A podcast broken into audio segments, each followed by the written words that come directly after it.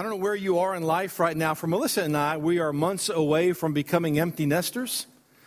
And that is a new way of looking at life. Like, what are we going to do with. Don't, don't go there. Um, that's a different conversation. But like, what do we. So, without having to take kids to practice every night and all of. I mean, it just. It's a different. So, for me, those unwritten pages of our life are a beautiful opportunity to kind of make an intentional decision of how that life is going to look. Maybe you are recently um, with a job change, or you graduated from high school, or you're looking at your life and you're like, it's ready to turn, I'm ready to turn over a new leaf. Wherever you are in life, whatever's left of your life is like this unwritten half of the book. And I want you to think about being intentional with the future that God is allowing you to live, and the decisions that you make today are going to affect the story that you get to tell tomorrow. And as we are doing this series called My Life Story, the idea is that the rest of your life really can be the best of your life as long as we are not just haphazardly trying to go through day by day and not having a plan, the idea is to make decisions that affect our future. Wayne Dyer said this, and we learned this the last time we met, was our lives are the sum of the decisions we make. And if that's the case, then the decisions that I have made in the past are, are, are have become the story that I'm currently telling. But the beautiful thing is, is that the decisions that I make from here on out become the story that I get to tell tomorrow. And not to rehash everything we went over, I do want to ma- mention this though, and this is kind of where we're going today, and that is that we make decisions, but then our decisions make us.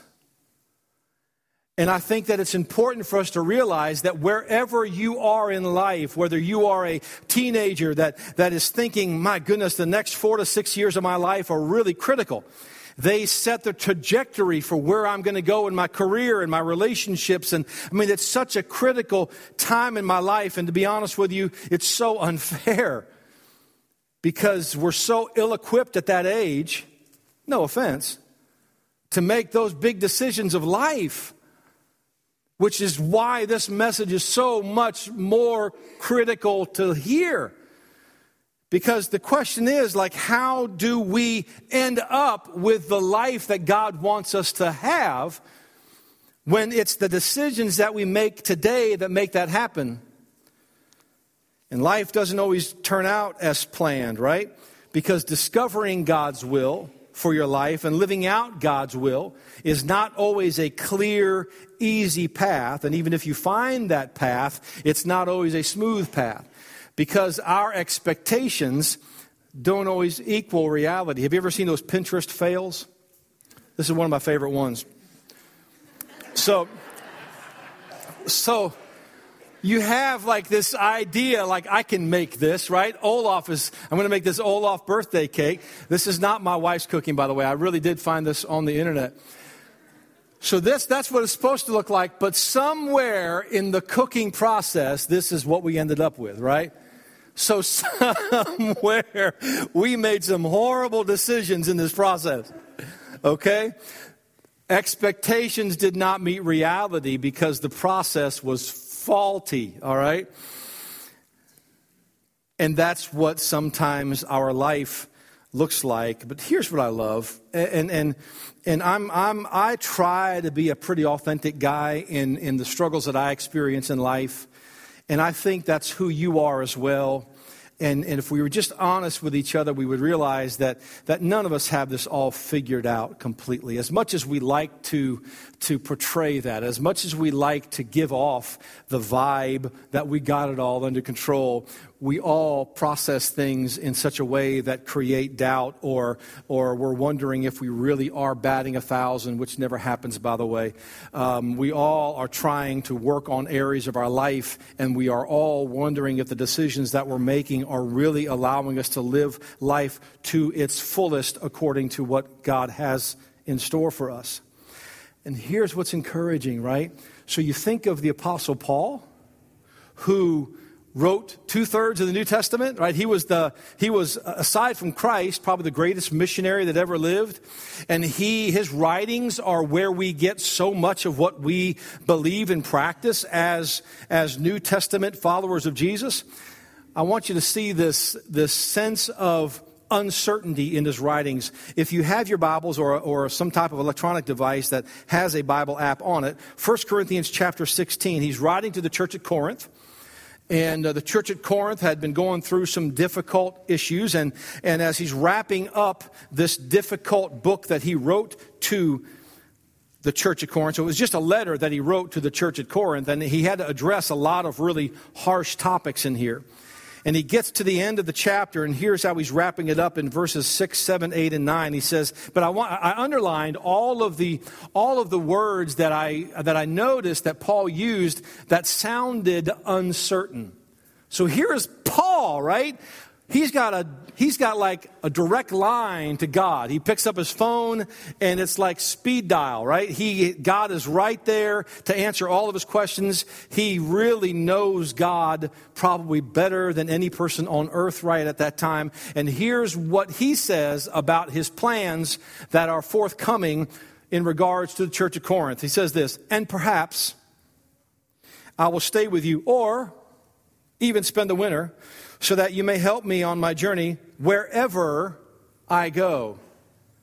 For I do not want to see you now just in passing. I hope to spend some time with you if the Lord permits.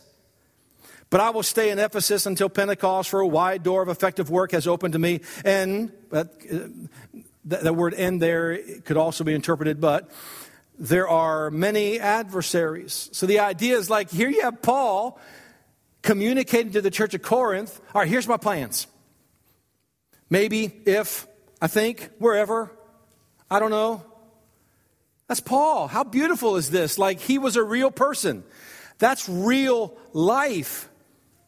And we similarly want God to tell us what to do, and we want particulars about what to do. But the truth of the matter is that we can't know everything that we need to know, and when we need to know it about what we're supposed to do. But here's the gift that God gives us God promises wisdom. And this is what's so encouraging is that even though God may not drop down the answers and fill all the blanks in for you. God promises wisdom to help us make decisions. And so today, that's what we're after. So, Eric, how do I get that wisdom? But first, what is wisdom? Where is this coming from? Why do I need this in my life? The most beautiful definition of wisdom, in my opinion, the most useful definition of wisdom is something I learned back in college from one of my teachers. And he put it this way this is not something you're going to find in the textbook somewhere. It's not going to be something that you find in a dictionary. But I love this definition of wisdom that wisdom is simply looking at life from God's point of view. That's wisdom. God has an opinion about your life. Now, let's take that a step further. Wisdom is not only looking at life from God's point of view, I believe it's acting accordingly. Because just because you know what God's point of view is, does not mean that you are behaving wisely if you make decisions that you know are not in agreement with God's point of view. God has an opinion about your relationships. God has an opinion about your marriage. God has an opinion about your finances and how you spend your money. God has an opinion about how you raise your kids. God has an opinion about your career path. God, God has not just an opinion, but what God thinks matters a lot because He wants what's best for you and ultimately what will further the purposes of the kingdom of God through your life here on earth. And what I love is that God wants to give you wisdom. There's a great story in the Old Testament that you may or may not be familiar with, but the third king of Israel was a man named Solomon. His dad was David. And Solomon was so overwhelmed by the burden of leadership that was placed upon him when David died and becoming the king, he, he, he confessed that he was just a kid and, and how in the world am I going to lead these people? And he was overwhelmed with the task. And he went up to, to the altar and he sacrificed 1,000 offerings on this, on this altar to God. And God saw his heart. And God comes to Solomon and says, Solomon, listen, whatever you ask, I'll give it to you. And Solomon says, God, I need wisdom I don't even know how to, how to rule these people. I don't even know what to say. I need your wisdom. And what I love is that God responds to him and says, Solomon, I love this so much. You didn't ask for wealth. You didn't ask for long life. You didn't ask for victory over your enemies. You didn't ask for peace. You asked for wisdom. So here's what I'm going to do. Because you asked for wisdom, I'm going to give you all that too. And then is it, is it any wonder then that the book of Proverbs in our, in, in, our Bibles, the whole book of Proverbs is about wisdom and what it looks like for our life. And, and Solomon is the one who compiled all of this. He's not the originator of all of it, but he compiled all of these writings. And so much of what we are actually going to read today is from the book of Proverbs, which are the writings of the wisest man that ever lived, Solomon, including this one, Proverbs chapter 4, verse 7 towards the beginning of the book of Proverbs, he says this Wisdom is the principal thing. And I want to clarify it just doesn't mean that it's the most important. That doesn't mean that it's, it's the, the, the, the primary. The word principle there means that it is also the beginning. Like it's the first thing that you should come to. So if you want to look at where your life is going, the first thing you should consider is wisdom. And then it says this, therefore get wisdom, and with all you're getting, get understanding. All right, Eric, so, so how does that happen? Where does this wisdom come from? So let me give you just a few things um, with, with, a, with a viewpoint of, of uh, what, what, what God has to say about getting wisdom. So this is how to make wiser decisions. And the first thing is this hang around or, or walk with wise people. I would say probably the greatest influence, specifically on a young person in life, for many young people, are the friends that they have. Isn't it amazing that your mother can birth you and raise you?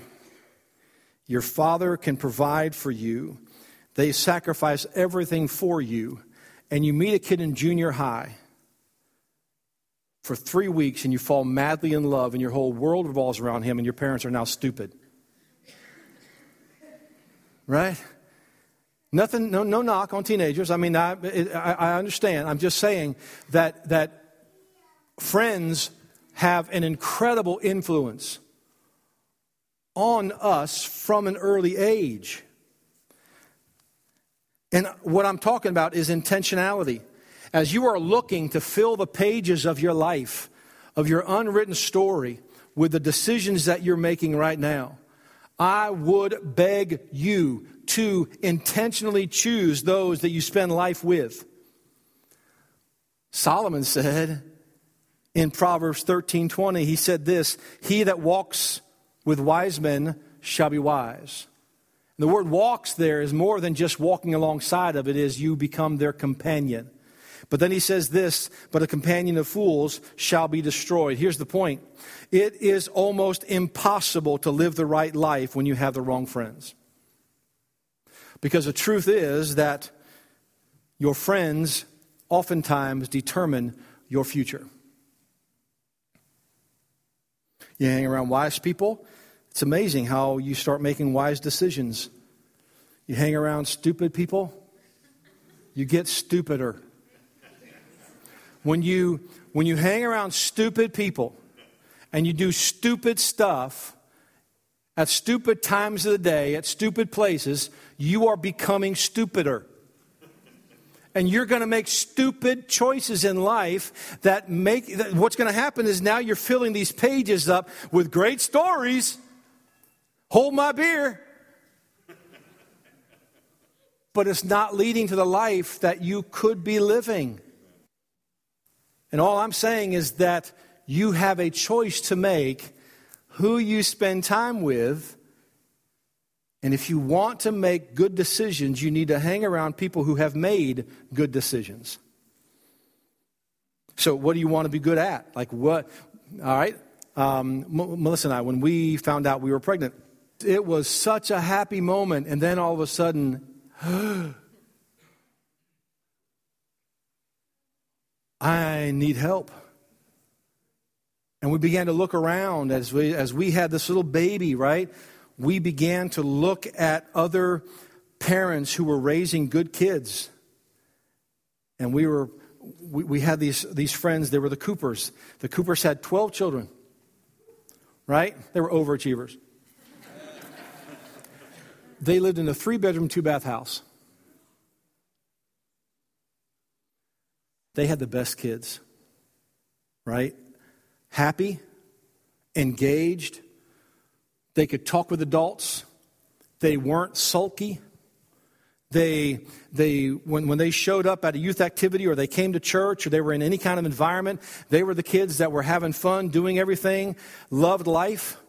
The older kids were having to take care of the younger kids all the time. And it was just one of those things where you're like, well, this isn't ideal, but they made it work and they had great kids. And so guess what we did? Hey, Coopers, can we pick your brain for a while? Tell us what works for you. How do you do this? There was another family, the Dickersons, that had three girls, and they were great kids. Just kind hearted, loving kids um, respectful of their mom and dad, but they loved life. They laughed a lot. They enjoyed. So, what's your secret sauce? Like, what? How are you making this happen? Let me tell you, they, they would offer us books to read. We read them all. We just about memorized them. And we tried our best to spend time with people who were successful at what we were trying to be successful in doing. So, so what's your goals? Like, do you want to become a better parent? Do you want to have a good marriage? Do you want to be better at finances? Like, what? Do you want a better career? My suggestion is spend time with people who are really good in that area. And so, so you're like, well, Eric, here's the problem. Like, I, that would be a big change for me. I have some stupid friends, and they mean a lot to me. And I don't want to hurt them, right? So how do I let them down easy? Like how do I how do I make sure that that I am not being a jerk? Let me just tell you that if what, what, what's amazing to me, and I'm, I'm, not just trying to give you a blanket answer here, but a, a lot of times what happens is when you start making the right decisions in life, your friends take care of themselves. Right? All of a sudden, you're not into doing that.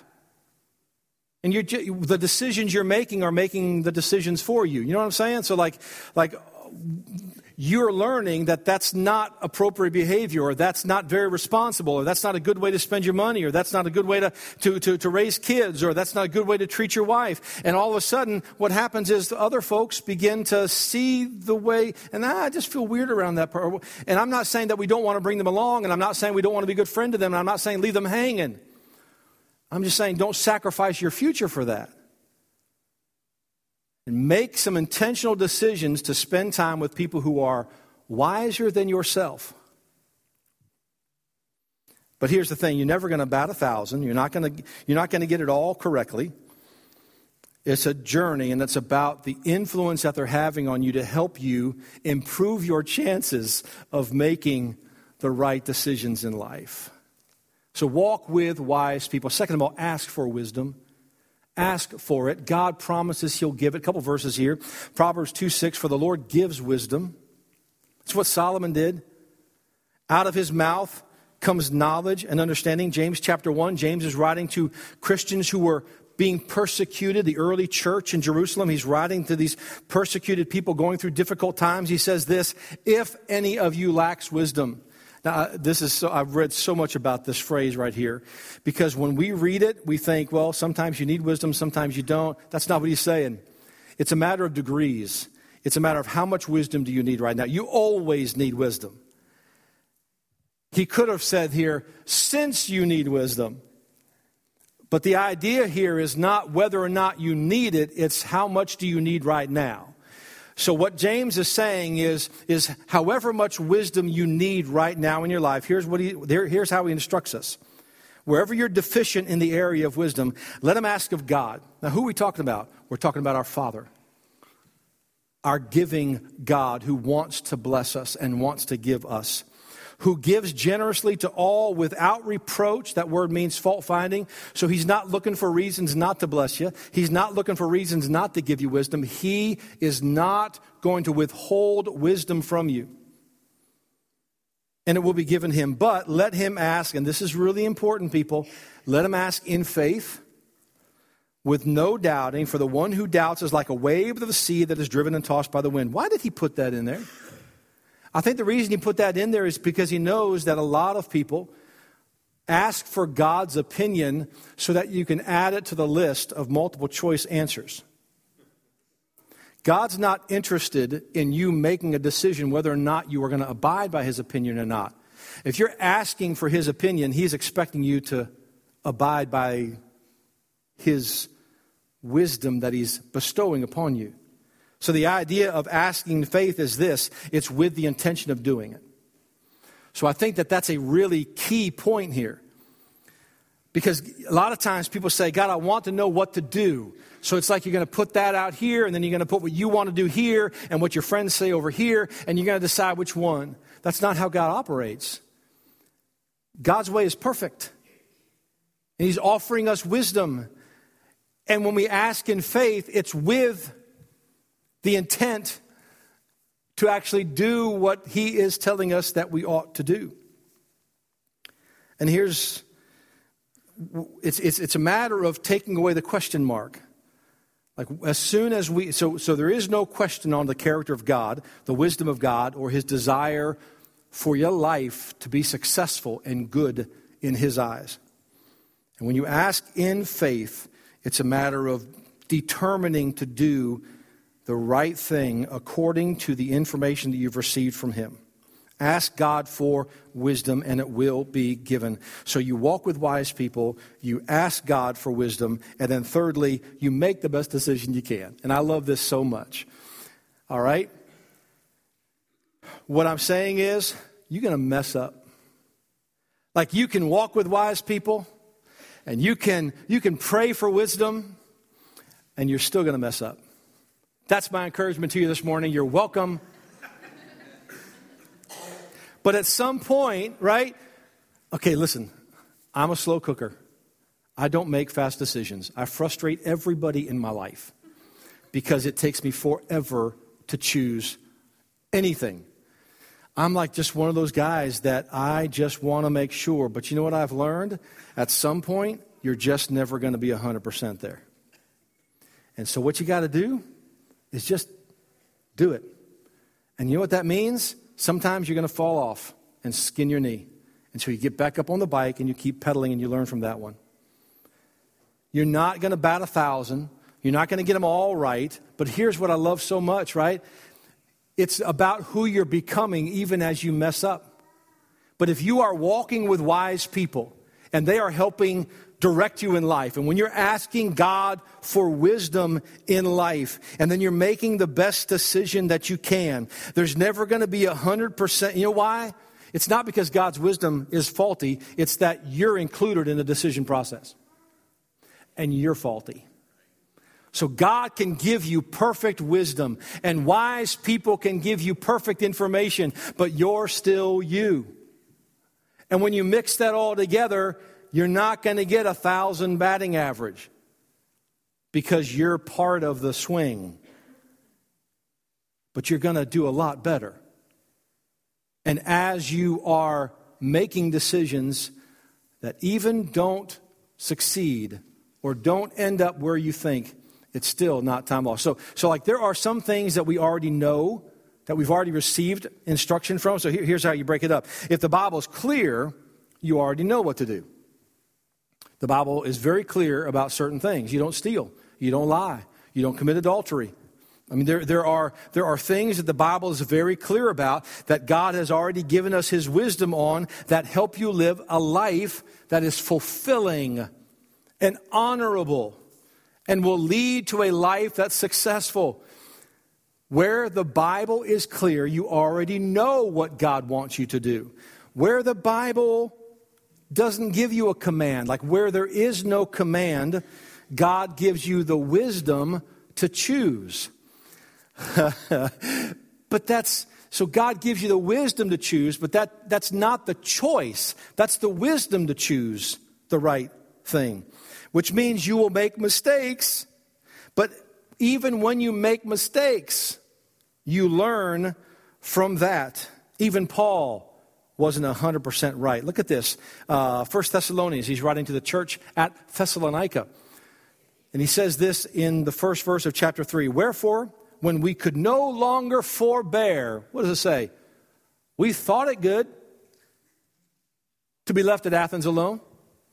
Like he's not saying we got clear direction from God or we thought it good. In other words, it seemed like the right decision at the time. And sometimes that's our life, right? Sometimes we don't 100% know. I can give you stories recently of when, like, I really felt like this was the right decision and it was a mistake. You would think at 52 I'd stop that. And then I look at some of you and I'm like, okay, I still got time. But here's the great thing, right?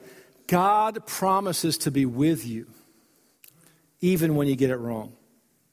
Thank you, God, that when I screw up, you're still with me. I can walk with wise people, I can ask you for wisdom, and I can still get it wrong. And when I get it wrong, you're still with me, working on me, and you're going to use that. Here's what's great you're going to use that failure to teach me a lesson so I don't do that again, and now I just got wiser. You see what's happening? It's all part of this process. So mistakes can even be a good thing happening to you because you're discovering a new truth of what not to do. Yeah, you might end up with an extra bill every month. Been there, done that. It might take you an extra year now. Okay? I've been there. But what have you learned? Was that not valuable? How can you use that to help somebody else? You have become wiser because of it. It is so worth the mistake if you become wiser because of it. So we're we're trying to improve our chances here, right? Of making good decisions so that when we write our story from the decisions that we're making, it becomes a beautiful story that we can tell. We're never going to get it perfect. That's the humanity that's sinking in there. But we want to get as close as we can. So we walk with wise people, we ask for wisdom, and then we make the best decisions that we can. And we're just not going to get it perfect. But here's the beautiful thing about the life that we live and the purpose that we have here on earth. I truly believe this that each one of you have a group of people in your life that are watching the life that you live in Christ. They're like on the front row and you're on the stage. It's not that they're critical, it's not that they're examining you. It's people that you do life with. It's your kids. It's your family, it's your coworkers, it's it's your neighbor. And these are people that God has surrounded you with that you have some influence over. And as you are living your life trying to please the Lord and trying to make good decisions, those good decisions and that way of life then becomes the salt and light that we are supposed to be. Because living in the wisdom that God provides looks very different from the culture that we live in. And looking at life and living our life from God's point of view should look significantly different from those around us. Your priorities change, your ambition changes, your, your focus becomes eternal rather than temporal, and people notice. And that's the whole thing. I don't know who it is in your life that God has put there. But on average, it's somewhere between 8 and 15 people. Somewhere between 8 and 15 people that God has put in your life. And like you could make a list of them. Maybe it's more for you, maybe it's less. I'm just saying on average. And that's like this group of people that God has brought into your life that is your world. And that world needs to see what it looks like to live for Jesus. And the wisdom that we gain and the life that we live becomes a testimony of what it looks like to be a Jesus follower. James chapter 3, verse 17 says this But the wisdom from above. So, this wisdom that we're getting is first pure then peaceable, gentle, open to reason, full of mercy and good fruits, impartial and sincere. I want to live that way. Like I want my life to exhibit a to, to, to exhibit the relationship that I enjoy with Christ. And I want it to influence the world that I live in, whoever they are. And that makes, that makes a difference to me on the decisions that I make. And the story that we are writing, whatever that life story is, is going to be written based on the decisions that we make, and the people that we influence are going to be influenced because of the decisions that we make in life. Let's pray. Father, help us to look beyond the immediate and become intentional with the life that we live and help us to be thinking about and planning for a life that honors you. And look for wisdom and see what your opinion is about our behavior, our conduct, our life, so that we can live a life of wisdom that looks like you would want it to look. In Jesus' name we pray. Amen.